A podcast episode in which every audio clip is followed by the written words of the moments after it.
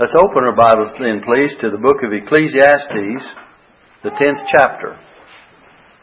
We've got down to the 7th verse. Ecclesiastes chapter 10, verse 7. This is where we left off. We'll just pick this up at that verse and kind of renew our thoughts on it and then continue with verse by verse exposition of it. Before we pick it up with that verse, let me remind everyone that the book of Ecclesiastes has to do with uh, basically the vanities of life, and if we put all of our stock in just the vanities, just the things of life, the temporal things of life, we're going to be greatly disappointed. We have to seek things far above merely the pleasures, the the joys, the uh, material things of this life, if we're to find any real satisfaction. It says, vanity of vanities, many times, of all things that are done under the sun, speaking of this earthly life. And it says, all is vanity and vexation of spirit. And for a person to live this whole life through with his mind on nothing but this life and no, no thought of, of spirituality, of eternity, or the hereafter, or of anything above the norm of this life, he's going to be the most disappointed and dissatisfied person you can ever find. And the only people that have real, genuine satisfaction are those who look above this world to the things that God has promised to make, make us happy. And He's given us a plan, and especially the New Testament tells us much about what will make us happy.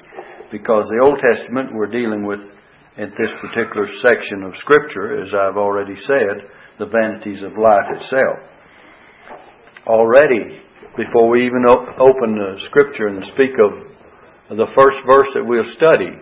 We've already in our prayer meeting discussed many of the disappointments and the heartaches and the troubles and the things that people face. Uh, there's sicknesses all around about us. There's bereavement. There's uh, people that have surgeries. There's people that are waiting for reports and various things, and uh, it's just that way, and that's a part of life, and we have to learn to deal with it when they, those times come. And you may be sitting in your castle and thinking, well, nothing will ever happen to me. I'm protected on all four sides. But that doesn't mean it will not happen, because it can happen to each and every one of us.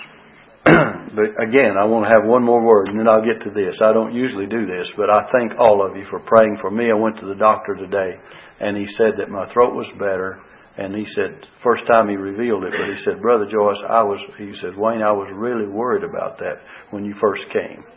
So now he's satisfied it, it's healing and everything is okay. Okay, chapter 10 and verse 7 says, I have seen servants upon horses, look at this, and princes walking as servants upon the earth. And here's the reversal of the low social status to the uh, benefits of distinction servants upon horses. They're riding in dignity. While you've seen princes walking as servants upon the earth. Sometimes God reverses the situation of social standing. So don't ever think that just because you're standing high on the social ladder today that it'll always be that way. Or don't ever think that just because you're low today that you'll never be lifted up. These servants were lifted up to places of riding on horses. So there's hope in every case for us, but let, help us to see that all these reverses can come and that God is in control of them. Look at verse 8. It says, He that diggeth a pit shall fall into it, and whoso breaketh an hedge, a serpent shall bite him. Here's showing us this that the wrong done to others sometimes recoils back upon ourselves. Remember the incident we've referred to it time and again. Remember old Haman built a gallows that he was to hang Mordecai in the book of Esther. He was going to hang Mordecai the Jew. And the Bible tells us, let me read it for you. If I can find the book of Esther, uh, chapter 7 and verse uh, 10, it says, So they hanged Haman on the gallows that he had prepared for Mordecai. There came a reversal of situation and the man that had prepared the gallows for another fellow that he despised, it recoiled upon him, and his actual demise was that which he had built for someone else. It's like a boomerang.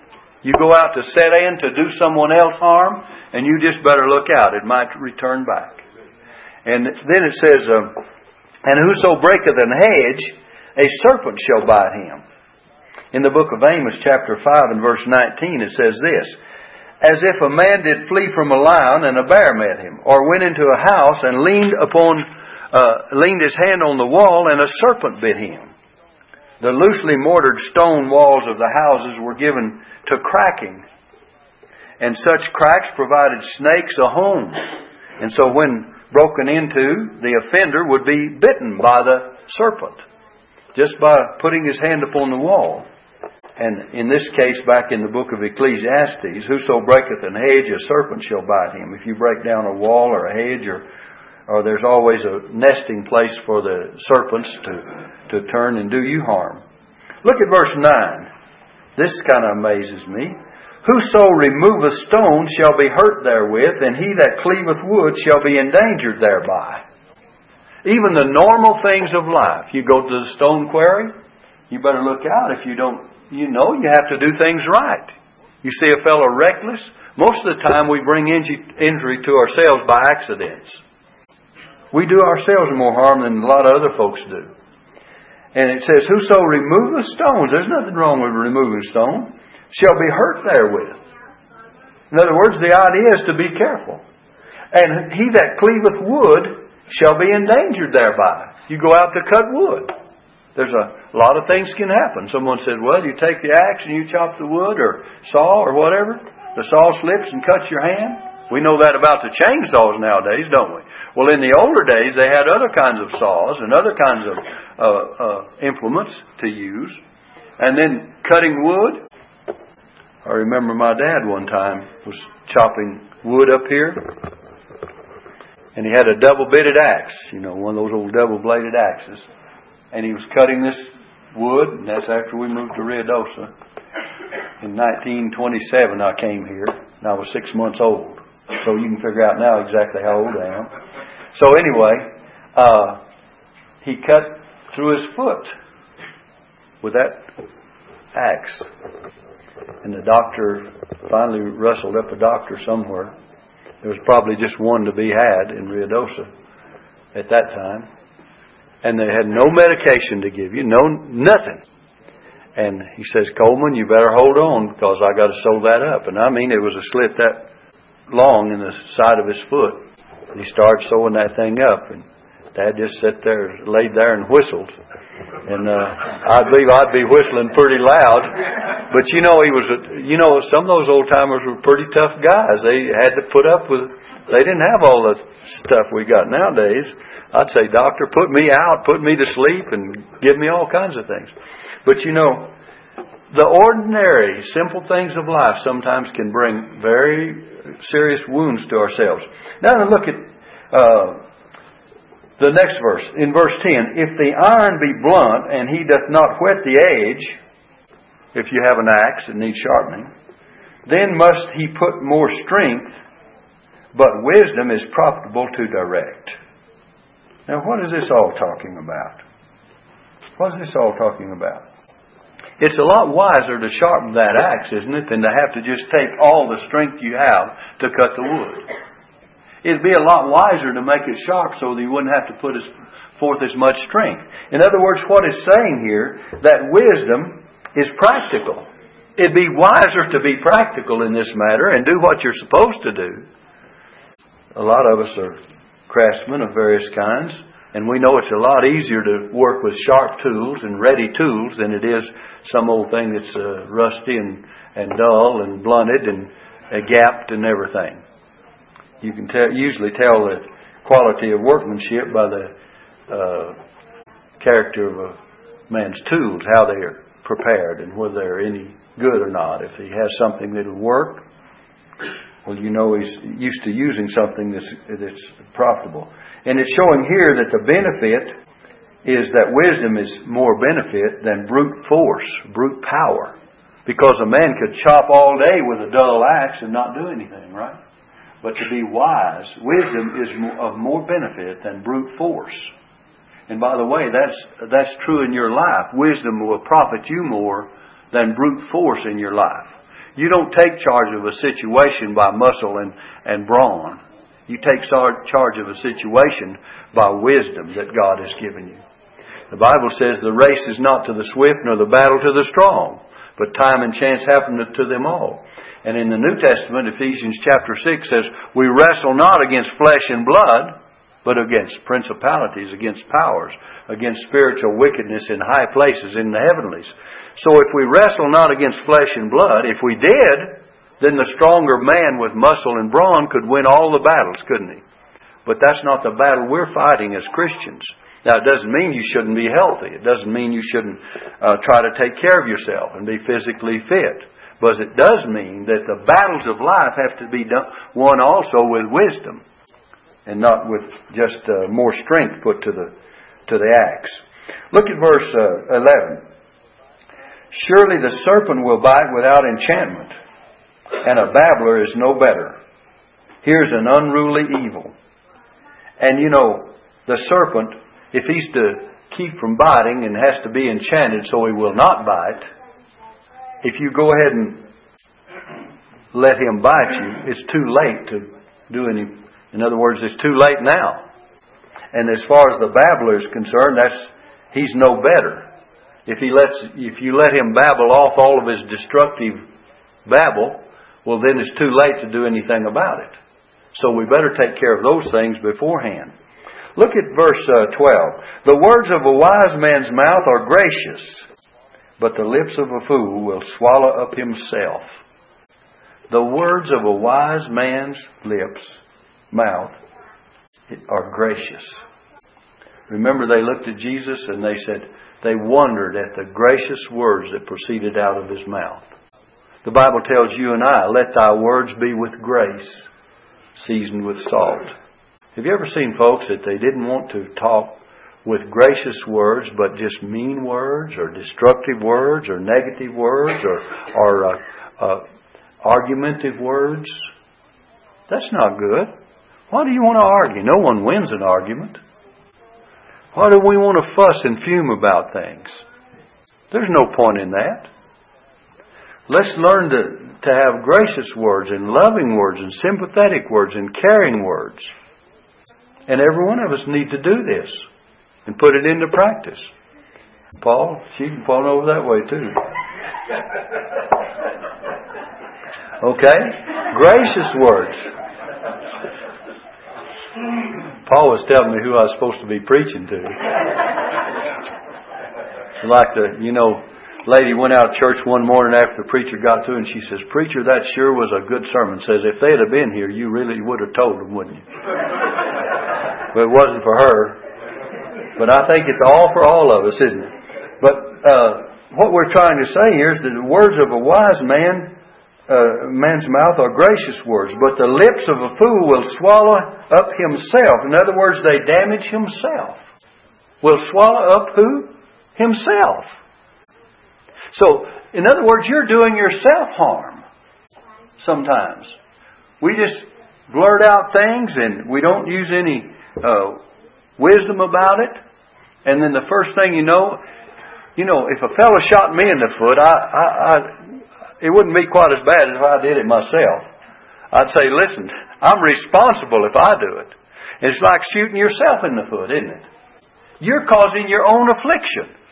You have to deal with it if it's an accident and happens otherwise, but I hate to be responsible. I hate to self-destruct, so to speak.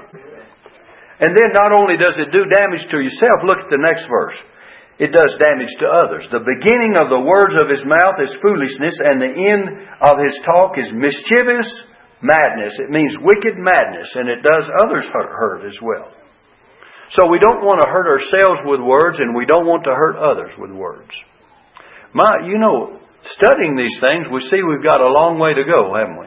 Because we need to put all this into practice and realize it's a lot better to uh, to try to follow God's teachings and God's Word and not so be so hasty in judgment. Let's don't be judgmental. Uh, let's don't hold grudges.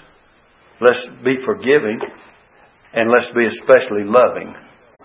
The Bible tells us loving one another and forgiving one another, even as what? God, for Christ's sake, hath forgiven you. Okay, look at this verse in verse 14, it says, A fool also is full of words That means uh, he multiplies words, full of words. A man cannot tell what shall be, and what uh, shall be after him. Who can tell him?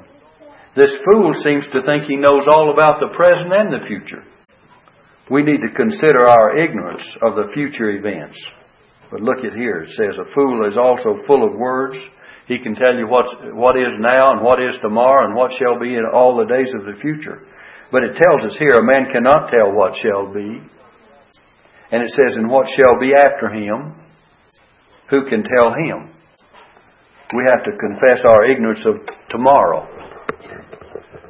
Jesus said, Sufficient unto the day is the evil thereof. He says, Take no thought for the morrow, for the morrow shall take thought of the things of itself. And sometimes we're just too anxious about what will be. You know, if you if something's bad is going to happen six months down the road or a year down the road or two years down the road, and it's going to happen that far ahead, why do you have to live with it for that two years before it ever happens? You could be happy for a long time, couldn't you? You you could kind of enjoy these two years before it happens, couldn't you? Or three, or whatever, you know. So why borrow trouble? We have little old factories that just manufacture trouble. And you've heard me say that today, right now, is the tomorrow that you worried about yesterday. And how is it? Not so bad, is it? We're all here well and alive, alive and well, aren't we? And all the troubles that we feel like that are before us, they will pass and they'll be history one of these days. And we'll look back on them and say, well, God brought me through that. And do you know what? He usually delivers us out of one trouble before another one comes. Wouldn't it be terrible if you go back in your life, think of this for just a moment. Wouldn't it be terrible if all the troubles that you've ever had in your life were all thrust upon you at one time. I mean, all the sicknesses, all the heartaches, all the, all the sorrows, all the tears, everything, but you take them one at a time, and God knows what we're able to bear, and He says He will not suffer you to be tempted above that you're able, but will with every temptation. Listen, make a way of escape that you may be. He didn't say you'd escape from all of them. There's a way provided, but He says that you may be able to what? Bear it. Bear it. And the Bible says, bear you one another's burdens and so fulfill the law of Christ. So when one brother has a burden, you and I need to help bear that. It's our business to be in prayer and concern about that other brother's burden. And if we are, if we're the kind of Christian we ought to be, we love, we hurt when he hurts. And we hurt when our family hurts. You know, when your children hurt, you hurt. When your mother or father hurts. When some of your family or some that's dear to you. Well, you hurt when they do. It's like uh, Brother Randy preached on the uh, woman that prayed for her daughter, you know, wanted Jesus to take care of her daughter that was afflicted. And and she said, Have mercy on me, because she was hurting just as much as that daughter was hurting. The daughter was afflicted, but she was the one that was hurting. And parents are like that. And that's the way God made us. And then when our children are happy and they're victorious or successful or prosper or something good happens to them, we rejoice with them. And the same thing, we hurt with them. And so God knows the, the answer to those things. It, and it says, uh, we, we don't know what's going to be. Let's consider our ignorance of the future. Verse 15 says, The labor of a foolish of the foolish weareth every one of them, because he knoweth not how to go to the city. The labor of the foolish weareth every one of them. The labor sometimes of foolishness is counterproductive. It doesn't accomplish anything. You see that? It weareth every one of them because he knoweth not how to go to the city. We'll say sometimes that this fellow doesn't know how to get in and out of the rain, right? He doesn't know where he's going. Reminds me of a story I heard one time where this fellow went into town. Most of you have heard it. And he wanted directions, and there's an old farmer standing out there by a little old station, filling station. He says, Well, where's this road go? Oh, going over here. Can you go to so and so? He said, I don't know. In a little bit, he said, Well, what about down this street? He says, Where does this take me? And he says, You know, he says, I, I never have thought about it much. I just really don't know. And he asked him about a half a dozen questions that uh, and finally, the old guy that's traveling through, he says, "You know," he says, "you don't know much of anything, do you?" And he says, "Well, at least I'm not lost." so sometimes we don't have to be real smart. Let's just know where we are. But this man didn't know how to go into the city. It's verse 16. Woe to thee, O land, when thy king is a child, and thy princes eat in the morning. Blessed art thou, O land, when thy king is the son of nobles, and thy princes eat in due season for strength and not for drunkenness. These two verses need to kind of go together because the eating has to do with more than just eating in the morning. So let's look at them carefully. It says, Woe unto thee, O land, when thy king is a child. The happiness of a land depends on the character of the ruler. The happiness of our land depends upon the character of our rulers and leaders. That's why we need to pray that God will give us some good men up in our uh, nation's capital and that we'll have good leaders. And uh, we know that there's enough corruption everywhere you look. But on the other hand, we need to pray. We're taught to pray for those that are, are in the head of a, in place of leadership. And it says, when thy king is a child, in other words, when he's without experience, when there's a novice in office, when there's someone that's not experienced in matters of government, well, certainly, it says, Woe to the land. If that be the case, there have been in history kings that were put on the throne at a very young age, and we see the demise of their, their rule and all of the things that take place, and some of their the ones that they uh, tell what to do, they get in there and they're in places of power, and they just control things in a very corrupt way, and it causes a lot of trouble, doesn't it? So, woe unto the land when thy king is a child, and thy princes eat in the morning. And when it says thy princes eat in the morning, it means they rise up early to drunkenness, because the next verse says uh, that thy princes eat in due season for strength and not for drunkenness. Look in verse 17. Eat for strength and not for drunkenness. In the book of Isaiah, chapter 5, it says this in verse 11 Woe to them that rise up early in the morning that they may follow strong drink. And it says that continuing until night till wine inflame them.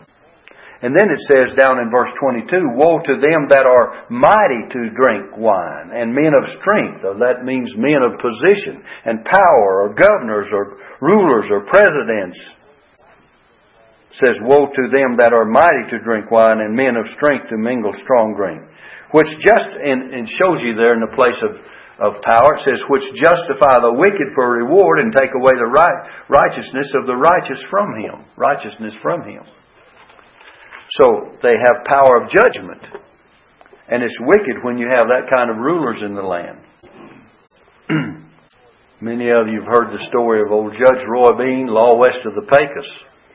And remember when he hit down his gavel, it didn't make any difference whether he had jury or witness or whatever. He said that's the law, and they, you know, they were either justified by, turned loose, or or condemned or hanged if they had stolen a horse, horse thief. And he says that that guy's horse. Well, down they went, and wicked and uh, selfish and not uh, in a place of judgment because uh, you know if you know that kind of law, that's just uh, not the way law should be taken care of. We need men that are of integrity. They will take. You know, sometimes we look at those guys that are legends, and and some people look up to them as heroes, but a lot of them are not heroes that you think they are. A lot of them that we uh, kind of revere are nothing but cold blooded murderers. And I don't want to get into details because that'd cause some more confusion. Some of you know what I'm talking about. We shouldn't exalt men that are like that, and we shouldn't count them as really men of, of uh, character because they're not. Okay, let's go on with this. It says um, in uh, verse uh, 17. Blessed art thou, O land, when thy king is the son of nobles, and thy princes eat in due season for strength. These, the king here now is a son of nobles, and they eat for strength and not for drunkenness. Now then, verse 18 says this By much slothfulness the building decayeth. problems will soon arise, will soon develop. And through idleness of the hands, the house droppeth through. Idleness of the hands, the roof leaks, the rafter sag, no repair and no upkeep. You ever thought in days gone by if you just got one something new that all you'd have to do it'd be new for a hundred years and you'd never have to touch it? You got to keep up and maintain everything that you have. And by the way, you have to maintain your body, you have to maintain your mind and your spirit. Someone says, well, that guy's physically strong, but is he mentally strong too? You have to have both. And if you start becoming lazy in your mind, it'll, it'll go to pot just like your body will. You've got to keep both of them active and exercise both body and soul. And then God will give you uh, the needed uh, qualities through that. So it says, uh, by much slothfulness the building decayeth, and through idleness of the hands the house droppeth through. The old guy says, Well, my roof leaks. It's raining. Quits raining. He says, Well, don't fix it now because it's not raining. Doesn't need it now. Well, you know that's foolish not to. When you see something's wrong, you better fix it before the next thing comes along, or it's going to be get worse. We used to say, according to this verse, that a stitch in time saves nine, right? Or a little little prepare, ounce of prevention's worth a pound of cure, and all kinds of things. But it says, uh, by much slothfulness, that means laziness. That means uh, just leaving things go without any concern about keeping things up at all and thinking that they'll last forever. They won't. So you better do something about it when you know the problem is there. In verse 19 it says, A feast is made for laughter, and wine maketh merry, but money answereth all things. Now, from the world's perspective, the world uh, sees that money is good and it's evil, but they think it answers all things so that it's the key to success and happiness. But Jesus gives us a key to happiness, and you read in Matthew chapter 5, and it's a lot different than the world sees it. It says money answereth all things. Well, does money really answer all things? Money is something that can be used for good or for evil. Money is, is good to have, to, to use to support us, to take care of us. Or it can be used for evil. But Jesus tells us in Matthew chapter 5, blessed or blessednesses, plural. It means that the happiness, the word blessed means happy. And where does it start? With money? Blessed are the poor in spirit, for theirs is the kingdom of heaven. You start out at the bottom of the ladder. You see, a lot of folks want to get on the top before they start, but you start at the bottom. And it says, Blessed are the poor in spirit. And then it says, Blessed are they that mourn, for they shall be comforted. Well, that's a little progress. If I realize I'm a spiritual pauper and I mourn over my condition, say, God, help me in this because I'm nothing but spiritually, he says, they shall be comforted. And then he says, Blessed are the meek. That means to be humble, doesn't it? That will greatly humble us to realize that we, we're poor in spirit and that we, we're mourning over our condition. Then it, blessed are they, are the meek. That's humble, humility they shall inherit the earth. And then it says, Blessed are they that do hunger and thirst after righteousness. You're coming up the ladder, for they shall be filled. Goes on, Blessed are the pure in heart, for they shall see God. Blessed are the peacemakers, they shall be called the children of God. And you're just going up and up and up. But you have to take, and they're like links of a chain that are all joined together. You don't skip them either. If you cut one link in the chain, the rest of it is severed. It's, it's parted, isn't it? It doesn't make any difference where you part it, it's separated. If you have eight links in the chain, the chain, the chain's only as strong as its weakest link. And if you cut one link, wherever you cut it, that's where you, where it separates. And so, uh, we need the whole of the chain to take us to the top. We need to start up the ladder and start at the bottom run and go to the last one and get on the top. And the way to happiness. You remember our Constitution says life, liberty, and the what? The pursuit of happiness. The pursuit of happiness. So that means that we have not yet attained. Look at verse 20. Curse not the king, no, not in thy thought, and curse not the rich in thy bedchamber, for a bird of the air shall carry the voice of, and that which hath wings shall tell the matter. Insincere and malicious ideas communicated to those whom we would want to be the very last ones to hear them. And our words should reveal thoughts that are pure and truthful because somebody's going to hear them. It's like broadcasting them. Remember this one on the cell phone that was uh, talking to Newt? They got in trouble, didn't they? Because they really committed a crime. I, you know, they socked him with a big fine, but those people committed a felony. Recording a guy's private conversation. Well, I hope it comes out because what's justice for one ought to be justice for all, right? I don't think it's fair to to use one guy as a scapegoat and then turn the 20 of them loose. But anyway, uh, it says, uh, Curse not the king, no, not in thy thought, and curse not the rich in thy bedchamber, for a bird of the air shall carry the voice. You ever heard someone say that these walls have ears? Have you ever heard them say, A little bird told me? A little bird told me? It comes from this idea that whatever you say, someone may hear it and it may be broadcast to others. And by the way, I'm not going to say too much about your cell phones, but it's a broadcasting system, is what it is. You remember when we used to have the old phones out on the farm, and everyone you knew that the neighbor farmer lady was listening to you and, and getting in on all the gossip. And then she'd call, uh, you know, someone else would pick it up about the same time, and there would be three or four. Did you hear what so and so said on that line? Big old party lines. There used to be at least four to eight of them on one line. And when you told one person in the whole in in the block of the in one square mile, the next three or four knew all about what was going on in your family and all your conversation. You better not mention too many things because that everyone knew it. It says, A bird of the air shall carry the voice, and that which hath wings shall tell the matter. Look at this 11th chapter, verse 1. Cast thy bread upon the waters, for thou shalt find it after many days. Cast your bread upon the waters. Risk and benefits. If you don't cast your bread upon the waters, you have nothing to find after many days. Give a portion to seven and also to eight, for thou knowest not what evil shall be upon the earth.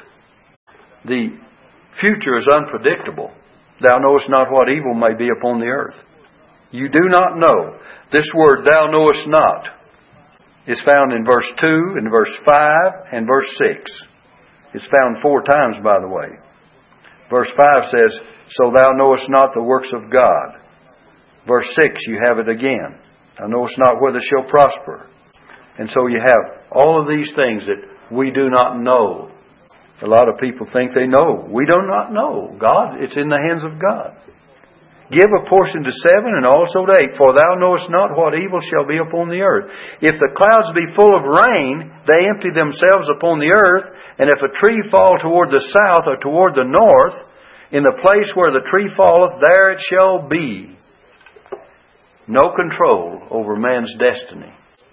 We have no more control over the clouds, or over the wind, or over a tree falling, but once it reaches a certain place, it is unchangeable. There's no control, and man's destiny is unchangeable once death has come and overtaken him. We must remember that the way our life is, that's the way it's going to be. So you better get it straightened out now and don't say, well, you know, God's going to give me another chance after death. He's not going to do that. You've got your chance now, your opportunity now to fix your life like it ought to be as a tree falls. What? Look, if the clouds be full of rain, they empty themselves upon the earth. And if a tree fall toward the south or toward the north, in the place where the tree falleth, there it shall be.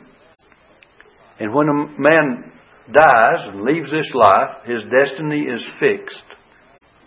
So that's why it tells us in the Bible to be prepared as far as our spiritual life is concerned. You go over in the New Testament and you find so many implications. Jesus said to one group, He says, Come unto me. He, he he gave the message time and again. Come. He said, Come unto me, all you that labor and are heavy laden. He said to one group, Ye will not come unto me that ye might have life. And he says, Whither I go, ye cannot come. And so if we will not come to him for life, where he goes, we cannot come. The answer is with our decision and how we're uh, set up to go in this life, and that's the way this life will end up. So if you're walking right with God, I'm sure you're going to end up right with God. If you've been saved and you're a child of God, the end of things are going to be just exactly like you are now as far as your spiritual life is concerned. If you're heading the right direction. And I don't mean that you do it by works or anything. I'm not suggesting that but the character of a person is, is formed by what he really is inside. And if there's a new creature and a new nature, you're going to live the right kind of life. And then when you get to the end of it, it's going to be glorious. And you know, Jesus said, in the very last book of the Bible, let me give you this. In the very last book of the Bible, in the very last chapter of the Bible, it says this he that is unjust, unjust, let him be unjust still. I mean, eternity doesn't change anything. And it says, and he that is filthy, which is filthy, let him be filthy still. And he that is righteous, let him be righteous still. And he that is holy, let him be holy still. So we better get our lives straightened out while we have time and opportunity, hadn't we? And be prepared for the hereafter. Look at the next verse. It says in verse 4 He that er, observeth the wind shall not sow, and he that regardeth the cloud shall not reap. A person's always wanting the perfect conditions for everything. Sometimes we can't have the conditions like we'd have, like to have them. You, you know, a lot of folks say, well, now, when the conditions are perfect, I'll go to work. The, the carpenter out here says, now if the sun's shining and there's no wind blowing to blow the tin around what I'm trying to put on, and uh, there's there's uh, no cold weather, so I can go shirt sleeves, and uh, and everything is just right. Now if it's too hot, I don't want to work though because there's no shade.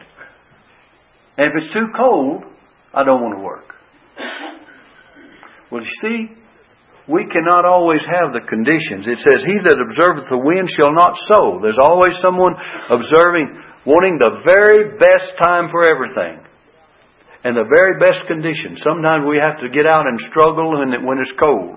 The Bible says the sluggard, listen, the sluggard will not plow by reason of the cold.